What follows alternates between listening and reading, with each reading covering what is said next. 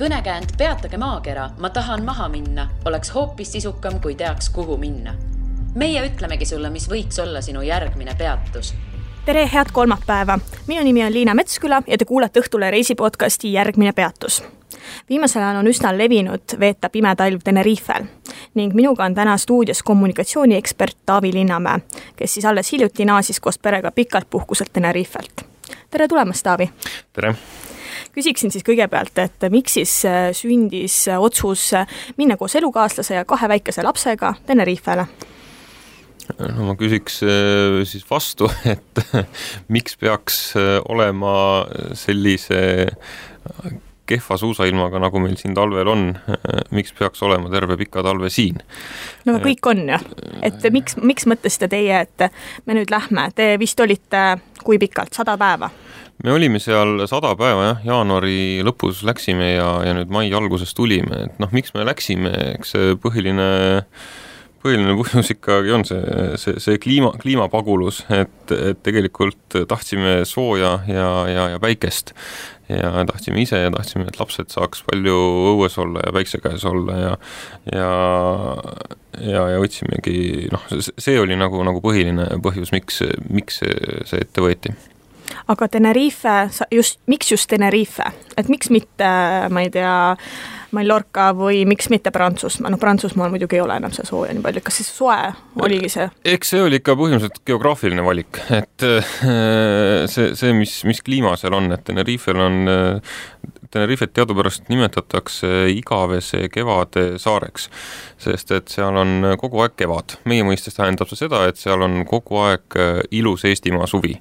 et seal ei ole liiga kuum, seal ei ole liiga külm ja seal, seal väga ei vaheldu see kliima, et noh, ma kujutan ette, kui seal olla aastate kaupa, siis muutub üsna üksluiseks, et sul ei ole aastaaegu ja, ja, ja muud sellist. aga, aga noh, sisuliselt on, oli seal terve selle aja, kui meie seal olime, niisugune noh, kui te kujutate ette, on eh, praegu aknast välja vaadates on raske ette kujutada, aga ühte ilusat sooja juulikuu päeva Eestis, eh, nagu meil seda tavaliselt paar tükki juhtub suve peale, siis seal oli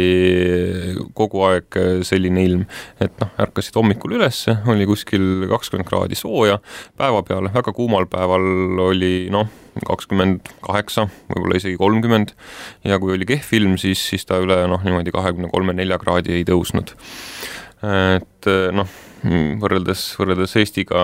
eks ju, siis äh, me, meie jaoks enam väga, väga küsimust ei olnud, miks Tenerife. et noh, on jah, variandid ju siin ka Vahemeres äh, erinevad äh, saared või, või, või rannikud, et noh, eks me tahtsime ka, ka mere äärde. või siis Aasia. või siis Aasia või, või ka Ameerika tegelikult ju, ju on, on noh, samasuguseid variante, aga aga Vahemeres tegelikult on ikkagi talvel on külm Äh, vesi on külm, noh näiteks Tenerifel äh, käisime ka terve selle aja ookeanis äh, ujumas, sest et noh, ookeanivesi on seal samamoodi aasta läbi kuskil üheksateist, kakskümmend kraadi et noh, täiesti eestlasele täiesti ujutav. et, et noh, siin Vahemeres ja niimoodi on ikkagi ja, ja, ja Lõuna-Euroopas on talvel natukene jahedam ja, ja noh, ei, ei näinud nagu pointi, et äh, minna kliimapagulusse kohta, kus sul on ikkagi kehvema ilma puhul on sul kümme kraadi sooja väljas ja, ja, ja tegelikult seda efekti nagu ei ole. et, et noh, see, see nagu välistas siin, siin Euroopa lähemad sihtkohad, sest noh, iseenesest on ju, on ju tore, eks ju, Prantsusmaa või, või noh, miks mitte ka Holland või, või mingid muud lõunapoolsed paigad, aga, aga noh, seal on talvel ikkagi, eh, on seal ikkagi talv, kuigi, kuigi oluliselt leebem kui Eestis.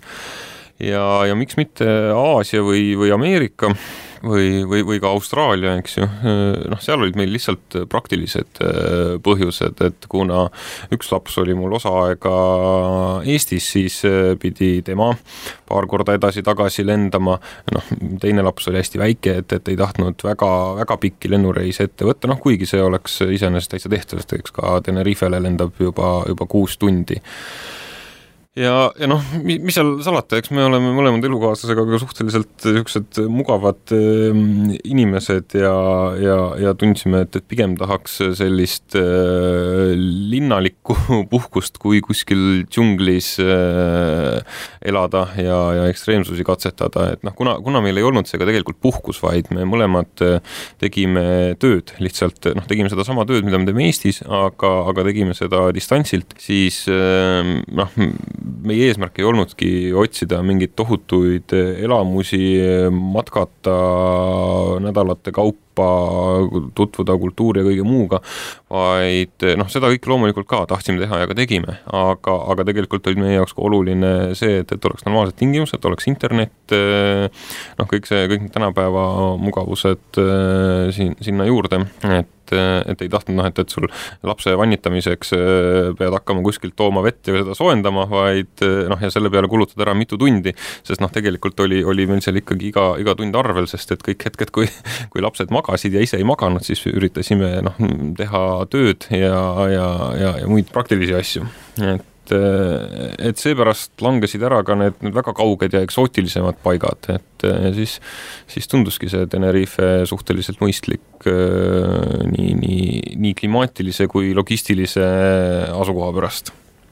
no teil on siis nüüd ütleme see Tenerife valitud, aga mis siis edasi tuleb tegema hakata, kuidas valmistada ennast ette Tenerifele minekuks, sest see on ikkagi pikaajaline minek, et mitte ainult üks nädal või kaks nädalat puhkust. No eks äh, tuleb hakata logistik, logistikaga tegelema, et äh, esiteks äh, otsida lennud ja teiseks otsida elamiskoht vastavalt siis, mõlemad vastavalt sellele, mis on võimalused ja, ja vajadused. et noh, ma üldiselt ei ole väga palju mm, võtnud kritiseerida siin Eesti lennuühendusi ja kõike muud, aga noh, ei ole ka väga, väga suurelt vajadust olnud või king ei ole väga pigistanud, aga, aga noh, seda nägime küll, et, et Tallinnast lennates noh, on need võimalused ikka väga, väga ahtakesed. ja, ja noh, me oli, läksimegi noh, kui väikeste lastega ei taha väga palju ümber istuda ja nii edasi, siis läksime mm, Tallinnast Helsingisse, Helsingist otselennuga ja tagasi tulime siis hoopis Riiasse ja Riiast äh, rendiautoga tagasi Tallinnasse, noh, mis oli juba päris niisugune pikk ettevõtmine. aga, aga jah, et, et kui noh, kui, kui tahad leida nagu soodsaid lennupileteid, siis, siis tuleb sellega piisavalt palju ette tegeleda ja, ja samamoodi elamisega, et noh, mõelda välja, kus sa elada tahad, mis, mis tingimusi sa vajad ja, ja, ja siis hakata kammima läbi interneti, kui sul just ei ole seal kohapeal tuttavaid, kellega noh, kellel on mingi hea diil sulle pakkuda no kui keeruline või, või mitte keeruline see on, selle elukoha leidmine seal? no lennupileti leidmine on iseenesest lihtne, eks ju, sellega saavad inimesed hakkama, on erinevad portaalid, kuhu koondatakse kokku sajad tuhanded pakkumised ja, ja siis lihtsalt ole mees ja, ja käi iga päev klikkimas ja vaata, et kas on nüüd jälle mõni, mõni asi seal alla kolmesaja euro tulnud või, või on noh, kõik kallimad. elukohaga on natukene keerulisem, et eks noh, me ostsime ka kõigepealt piletid ära ja ei teadnud siis veel jupp aega, kus me elama hakkame või, või, või mismoodi see elu seal nagu meil välja nägema hakkab. et loomulikult äh, kammisin alguses läbi kõik need Airbnb-d ja, ja muud sellised äh, rahvusvahelised portaalid ja, ja noh, kuna seal on inglased on kõige suurem turistide grupp, siis on noh, Inglismaal on palju portaale, kus pakutakse Tenerife võimalusi ja, ja siis äh, noh, suhtlesin ka seal kohalike eestlastega, kes ka tegelevad osaliselt äh, majutuse vahendamisega aga no üsna kähku jõudsin sinnamaale, et hakkasin olulise osa ajast, mis ma otsingutele kulutasin, keskendusin Hispaania kohalikele kinnisvaraportaalidele hoopis. Et see oli päris äh, lõbus oli vaadata, kuidas sama korter näiteks Airbnb-s ja kohalikus portaalis on noh, äh, päris, päris suure hinnavahega ja, ja siis ilmselgelt Airbnb või muude suurte portaalide kahjuks, et äh, et noh, eks seal kohalikud ka kõik kalastavad, et panevad igaks juhuks hästi suure hinnaga kuskile Airbnb-sse ka asja üles, mine tea, äkki leidub keegi, kellel on täpselt sellist korterit selleks ajaks selles piirkonnas vaja. ja, ja, ja noh, ilmselt, ilmselt õigustab see ennast, aga, aga jah, jõudsime, seal on paar kohalikku portaali nii-öelda noh, üle Hispaania portaali siis, mitte päris nagu Tenerife omasid ainult, võib-olla on neid ka, aga, aga nendesse ma ei sattunud ja, ja siis võtsid ühte aknasse portaali, teise võtsid kõrvale Google Translate'i ja siis hakkasid järjest vaatama, et, et mida siis otsida ja kuidas siis otsida. ja, ja noh, siis hakkasin ka kirjutama nendele inimestele, aga noh. Google Translate'iga või? ka Google Translate'iga, sest ega hispaanlased eh, väga palju inglise keelt ei räägi ja, ja noh, aga, aga lihtsamad nii-öelda noh, pigem nägi see välja niipidi, et saatsin küsimuse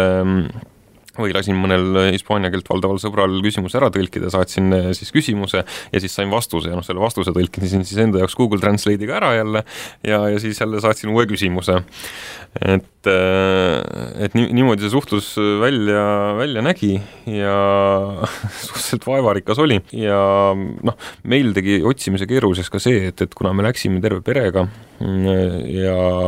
ja noh, olime arvestanud sellega, et meil tulevad, kuna me läheme nii pikaks ajaks ja, ja täpselt sellisel noh, ajal, kui Eestis on kole ja paha, et siis meil kindlasti tuleb ka palju sõpru külla, vanemad käivad külas, õed-vennad ja, ja nii edasi. et me otsisime suhteliselt suurt elamist, et kui Tenerifele, noh, räägime siis ees, eeskätt sellest Tenerife lõunarannikust, mis on siis noh, mis, mis on see, see piirkond, kus on ilus ilm ja tore ja hea olla, mis on ka noh, loomulikult ongi nii-öelda puhas turistipiirkond, kus niisugust äh, mingit naturaalset äh, asja on vähe, aga, aga, aga noh, selle eest kõik, kõik võimalused elada head turistielu. Et kui, kui sellest lõunarannikust rääkida, siis noh, seal on hästi palju, on äh,, antakse rendile igasuguseid ühe-kahetoalisi niisuguseid apartmente äh,, noh, mingeid erineva tasemega hotelle ja, ja hosteleid pikemaks, lühemaks perioodiks ja nii edasi. aga noh, kuna meie otsisime vähemalt neljatoalist korterit või maja, siis noh, mm, see valik oli kordades-kordades väiksem juba, et ja, ja noh, hinnaklass ka siis selle võrra suurem, et, et neid, neid väikseid kortereid on tõesti seal noh, igas hinnaklassis, iga varustusastmega ja merele lähemal, merest kaugemal ja nii edasi et meil, meil tegi, meie erisoov, erivajadus tegi, tegi selle otsimise siis natukene keerulisemaks, aga, aga noh, lõpuks leidsimegi, mm, see oli vist mingi kohaliku Hispaania portaali kaudu, leidsime mingi korteri, mida siis vahendas üks kohalik äh, kinnisvarafirma seal Tenerifel ja, ja noh, siis loomulikult tegin, tegin taustauuringut, vaatasin noh, guugeldasin, vaatasin, kas on nagu tõsiseltvõetav firma, vaatasin Street View'ga järgi, et, et oh, päriselt neil on ka kontorid olemas seal, kus nad väidavad ja noh, tunduski noh, tark, nüüd, nüüd targemana tean, et noh, see on üks paremaid kinnisvarafirmasid Tenerifel ja, ja niisuguseid esinduslikumaid ja korralikumaid aga, aga noh, alguses me ei olnud kumbki varem Tenerifel käinud, me ei teadnud kumbki, mis elu seal elatakse, kuidas need asjad seal käivad, noh loomulikult me oleme muidu ju, ju palju reisinud ja, ja käinud äh, ka, ka nii-öelda lühi, lühikestel kliimapagulusreisidel nädala-paari kaupa ja, ja, ja mujal, aga noh, Tenerife kogemus konkreetselt puudus. et, et selles mõttes see tegi natukene nagu, nagu keeruliseks asja, aga noh, oli huvitav minule tuli vahepeal selline lugu meelde, et mõned aastad tagasi elasin mina pool aastat Hispaanias. see oli Barcelona lähedal ja ma mäletan, et korteri otsimine oli tõeline peavalu. et isegi kui leidsime midagi sobivat, mõtlesime okei okay,, et võtame selle, aga siis tuli välja selline lugu, et ei, meie seda pooleks aastaks ei anna, meie anname vähemalt aastaks ja meie anname kohalikele. kas teie kohtasite ka sellist probleemi, et nad ei taha eriti välismaalastele lühikeseks ajaks anda või oli see, või on see Tenerifel ikkagi lihtne? no ma arvan, et see Tenerifel on natukene lihtsam, sest Tenerife ju suuresti elatub ikkagi turismist, aga noh, seal ei ole alati asi nagu tahtmises, vaid seal on ka, nii nagu me aru saime, on, on tegelikult see seadusandlus üsna keeruline, et, et noh, tegelikult ka see kompleks, kus meie lõpuks endale selle maja rentisime või, või ridaelamu boksi, ka seal olid värava peal suured sildid, et, et äh, siin äh, noh, mingid paragrahvid ja, ja märgid juures, eks ju, et näha, et, et riiklik mingisugune silt, et et lühiajalist renti nendes ei tohi teha ja, ja ainult pikaajaliseks rendiks ja pikaajaline rent vist on seal alates poolest aastast või, või mis iganes. et noh, loomulikult noh, pigistati silm kinni, meie mm, olime ka seal ju, ju tegelikult ainult natuke rohkem kui kolm kuud, aga, aga noh, eks kuna, kuna nõudlus korteritele on ka päris suur, et siis, siis ma arvan, et noh, loomulikult kõik, kõik eelistaks endale äh, pikaajalist äh, rentnikku, sest sul on, siis sa ei pea muretsema jälle, kes, kes sul tuleb ja, ja, ja kus ta saab, kas ta maksab ja, ja nii edasi, nii edasi, et noh, loomulikult on kõik huvitatud stabiilsusest. aga noh, mingit välismaalaste vastasus, noh, seal hispaanlased Tenerifel ilmselt ise väga ei rendigi, et seal on ikkagi see turistide vool on nii suur, et, et selle, selles osas küll noh, me ei, ei kohanud mingisugust sellist suhtumist, et noh, pigem seal Tenerifel olles ikka ise kavatseme ka, et noh, et ega mingit Hispaania tunnet kui sellist ju ei ole, et, et noh, see on ikka nii multikulti äh, piirkond, äh, et noh, kõik räägivad kõiki keeli ja äh, noh, nii-öelda kui, kui jätta välja need kohalikud hispaanlased võib-olla, aga, aga noh, ka neid ei näe, noh, ärid, kohvikud, poed, kõik kuuluvad seal noh, mis iganes rahvusest inimestele kuskilt Euroopas, kes on kliimapagulaseks läinud, et, et et noh, niisugust mingit, mingit jah, väga, väga Hispaania asja kui sellist seal ju, ju tegelikult ei olnud, noh natukene kaugemale mägedesse minna, seal oli, oli rohkem, aga aga just see, see lõuna, lõunarannik, kus meie noh, nii-öelda põhilise aja elasime, et, et siis seal, seal nagu seda ei olnud. Mis hinnaklassi need, need korterid võiksid, võiksid seal jääda, et millega peaks nagu arvestama, mis summadega? no ma nüüd äh, üle ei vaadanud päris täpselt, aga, aga noh, ma arvan, et sellised ühe-kahetoalised äh, apartmendi moodi asjad, noh, need on hästi erinevas hinnaklassis, neid neid on tõesti väga erinevas hinnaklassis. Äh, noh, on sama raha eest, ma arvan, mis, mis saad siin Eestis üürida Tallinnas, eks ju, noh, ma arvan, et alustades mõnest sajast eurost kuu kohta. Ja, ja noh, lõpetades, ma ei tea, me, me seal meie kompleksi kõrval oli üks ka üks mingi apartment hotelli moodi asi, kus kahetoalise kuuüür oli kümme tuhat eurot, et eh, noh. igasugust hinnaklassi võib leida. igasugust hinnaklassi, aga noh, pigem on see elu Tenerifel ikkagi võrreldes Eestiga noh, samas hinnaklassis või natukene odavam ja, ja tegelikult ka, ka kinnisvara poole pealt nii, nii üürimise kui noh, vaatasin huvi pärast ka, eks ju, mingeid ostuhindasid või noh, ma käisid ringi, vaatasid, kuulutused olid väljas, et kogu aeg on, on seal müüa palju, palju kinnisvara, et, et noh, mis need siis maksavad, et ma arvan, et üsna, üsna, üsna võrreldav sellega, sellega, mis Eestis, aga noh, hästi palju sõltub sellest, noh, kui, kui lähedal ta on ookeanile, eks ju, mis seisukorras ta on, mis, mis tingimused, mis mugavused, kas sul on oma bassein, kas sul on, eks ju, noh, kõik, kõik sellest hakkab pihta. ja, ja, ja, ja siis, siis see hind nii-öelda järjest, järjest kruvib no kas äh, Tenerifele elama minna võib niimoodi, et kaks kätt taskus, et äh, kui sa teed seal niimoodi enda sellist Eesti tööd, noh, palka tuleb, eks ole, et kas siis on okei niisama minna või ikkagi peaks äh, enne natuke säästma, kuidas sulle tundub? noh, samamoodi võib küsida, et kas Tartusse on okei elama minna kaks kätt taskus. et ma arvan, et, et on, et noh, see, see elu on, on seal suhteliselt samas suurusjärgus hinnaklassiga kui, kui Eestis noh, mis küll on nende igasuguste näiteks kinnisvara puhul ka, noh, müügi puhul ma nüüd ei tea, aga, aga rentimise puhul noh, juba see, mis ma rääkisin, et, et sul on erinevates portaalides on see väga erineva hinnaga. ja, ja noh, seal on ka, ka väga suur läbirääkimisruum, et noh, lõpuks see hind, mis meie käest alguses küsiti ja see hind, mis meie lõpus maksime, noh, ka selle, see, see oli umbes kaks pool korda nagu erinevust. et kas sellepärast, et te olite välismaalased, sellepärast? ma arvan, et seal kõik küsivad alguses igaks juhuks hästi palju, sest äkki leidub keegi, kes on nõus maksma et äh, noh, seal on kõik, suur osa, kes rendib, on välismaalased, et ma arvan, et kõigi käest küsitakse. ja, ja, ja noh, kui sul on just täpselt äh, piletid ostetud ja, ja, ja selleks kuupäevaks vaja, siis äh, noh, eks sa, eks sa siis nagu maksadki. ja, ja noh, kokkuvõttes vaadates seda, et need hinnaklass on kinnisvara puhul pigem selline nagu Eestis ja, ja suur osa turiste tuleb näiteks Inglismaalt, siis noh, nende jaoks on, on see pigem nagu odav ja, ja ma arvan, et, et noh, nende jaoks ei olegi väga palju vahet, kas nad maksavad seal korteri korteri eest äh, kuussada või, või, või kaheksasada eurot kuus. et ähm, või, või noh, siis kuidas, iganes see nädala kaupa hind on. et ähm, aga, aga noh, ega seal Tenerifel on ju, ju kõik, äh, kõik vajalik äh, olemas ja, ja saar on noh, ei ole küll väga suur, aga, aga kõik, kõik eluks vajalikku saab sealt ilusti kätte ja, ja noh, miks mitte ka kaks kätt taskus minna sinna elama, et ega sinna ongi ju keeruline noh, siit asju vedada on sinna keeruline. no ma ei mõelnudki asju, ma mõtlesin rohkem sellist, et kui palju seda rahakest peaks pangaarvel olema, et kas peaks tõesti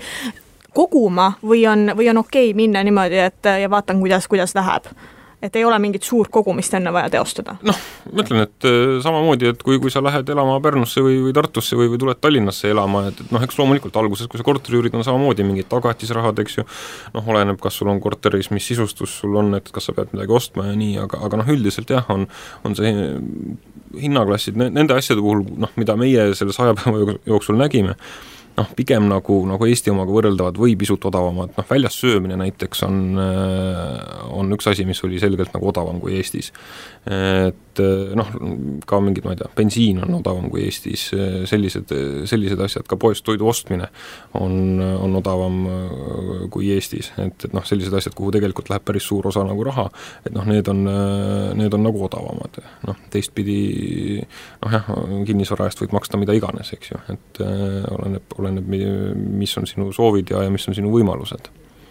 Taavi, sa mainisid, et, et te tegite mõlemad elukaaslasega tööd, et kuidas siis need päevad välja nägid, et, et äh, hommikul töö, pärast rand või, või kõigepealt rand ja siis võib-olla natukene teeks tööd sinna vahele, et, et kuidas see elu siis nagu välja nägi, kas oli erinev ka sellest siin? jaa, no eks ta ikka oli erinev siin, et äh, noh, eriti, eriti minul, sest et elukaaslane noh, tegelikult oli ju, laps oli nii väike, et, et ta oli noh, lapse äh,, emapuhkusel ja tegi sealt lihtsalt nii-öelda noh, natukene tööd kõrvalt. aga noh, kui Eestis mina ikkagi hommikul enamasti lähen tööle ja, ja õhtul tulen, tulen töölt ja vahepeal teen tööd, siis noh, seal, seal oli see päevarütm oli, oli hoopis teistsugune, et et eks tegelikult selle kliimapaguluse kõrval teine asi, mida me otsima läksime, oligi selline rütmivahetus või, või kuidagi saada välja sellest rütmist, et ärkan üles, viin lapse lasteaeda, lähen tööle, tulen töölt, viin lapse trenni, käin poes, toon koju, lähen ise trenni äh, koju ja magama. et, et noh, kuidagi sellest rütmist nagu, nagu välja saada. et noh, seal, seal olime hästi palju õues, hästi palju liikusime sammulugeja kogu aeg tiksus telefonis, vaatasin, et mu keskmine sammude arv päevas, noh, selle saja päeva jooksul oli midagi viieteist ja kahekümne tuhande vahepeale, et see mul on, mul on keeruline isegi kümme tuhat täis saada, mis no,, mis on no, siin normaalne peaks olema, eks ju. mõtlesin ka siin Eestis, et prooviks ikka hoida sama tempot, aga noh, kuskil neli-viis korda on kukkunud kõnn, kõnnitud sammude arvud. et noh, eks sellele aitas kaasa see, et, et me ei rentinud seal tegelikult Tenerifel endale terveks ajaks autot, vaid võtsime autot niimoodi nädala kaupa siis, kui, kui vaja oli ja, ja ülejäänud aja noh, üritasime läbi saada jalgsi, tegelesime asjadega, mis olid jalutuskäigu raadiuses ja noh, eks, eks raadius ka siis järjest nagu venis muidugi. aga, aga tulles tagasi sinu küsimuse juurde, et noh, niisugune tüüpiline päev nägi mul välja selline, et ärkasin ülesse, sõime, sõime kõhu täis, võtsin äh, lapsed kaasa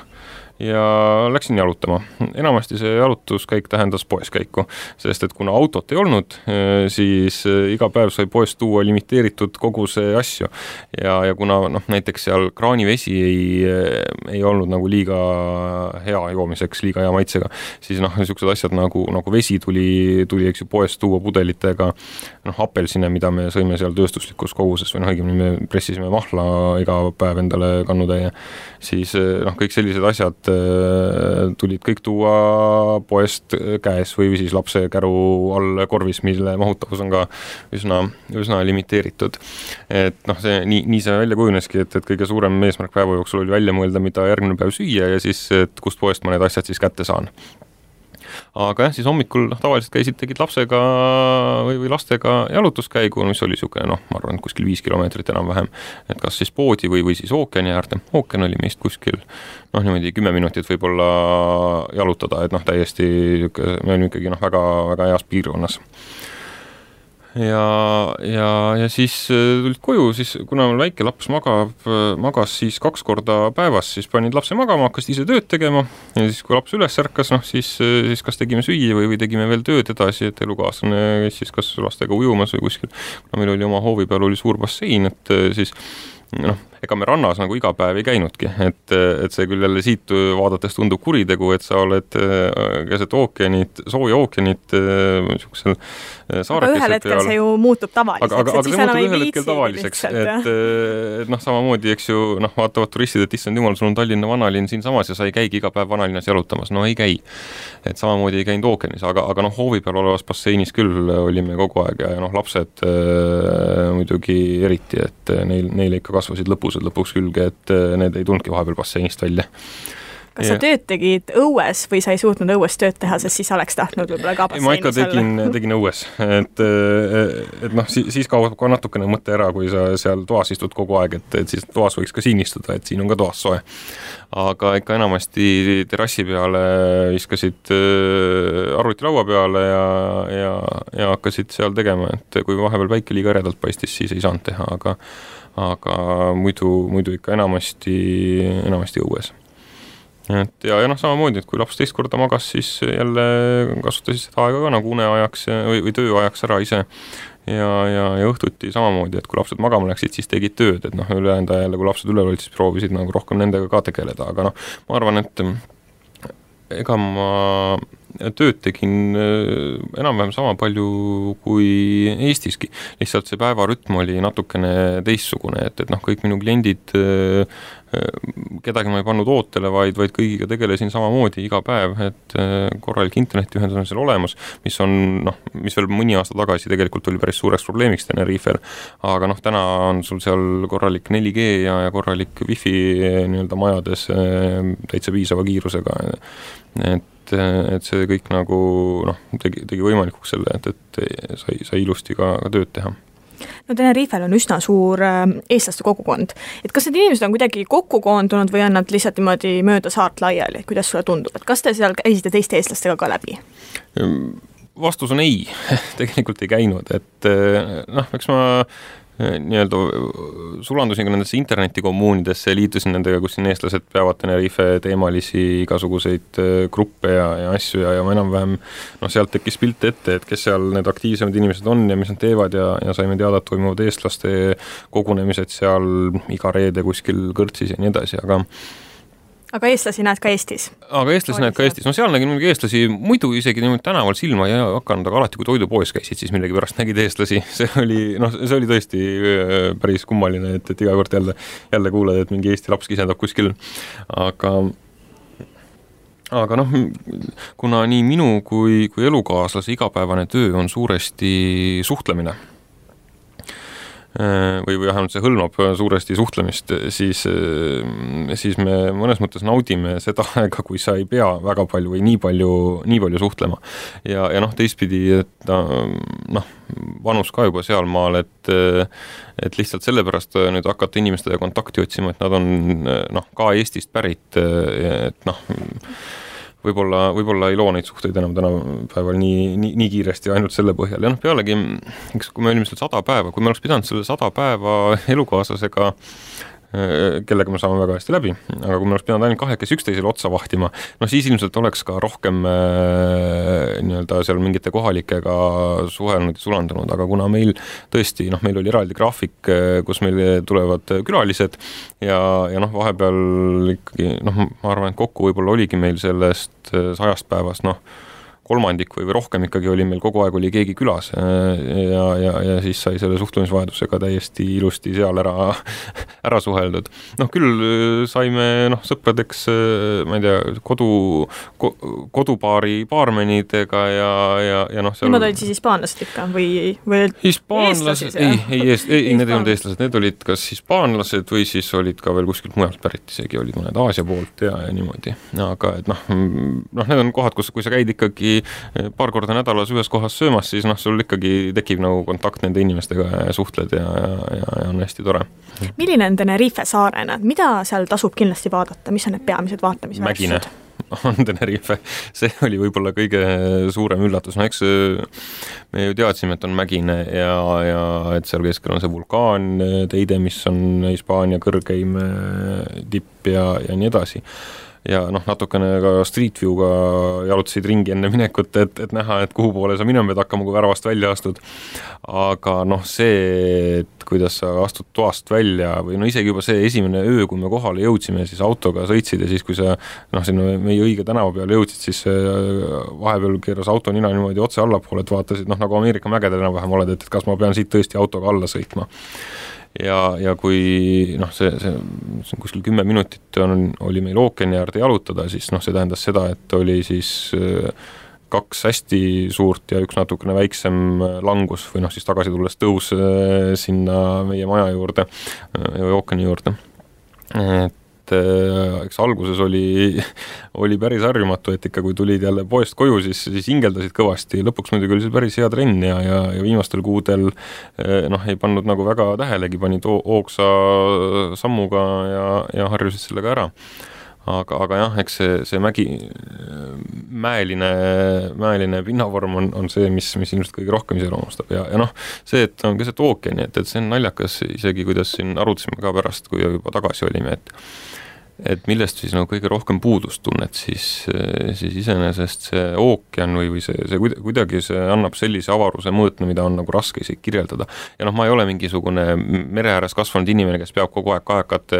kisa kuulma ja, ja, ja, ja tundma vaba, vaba mereõhku, ma olen Kagu-Eestis kasvanud ja, ja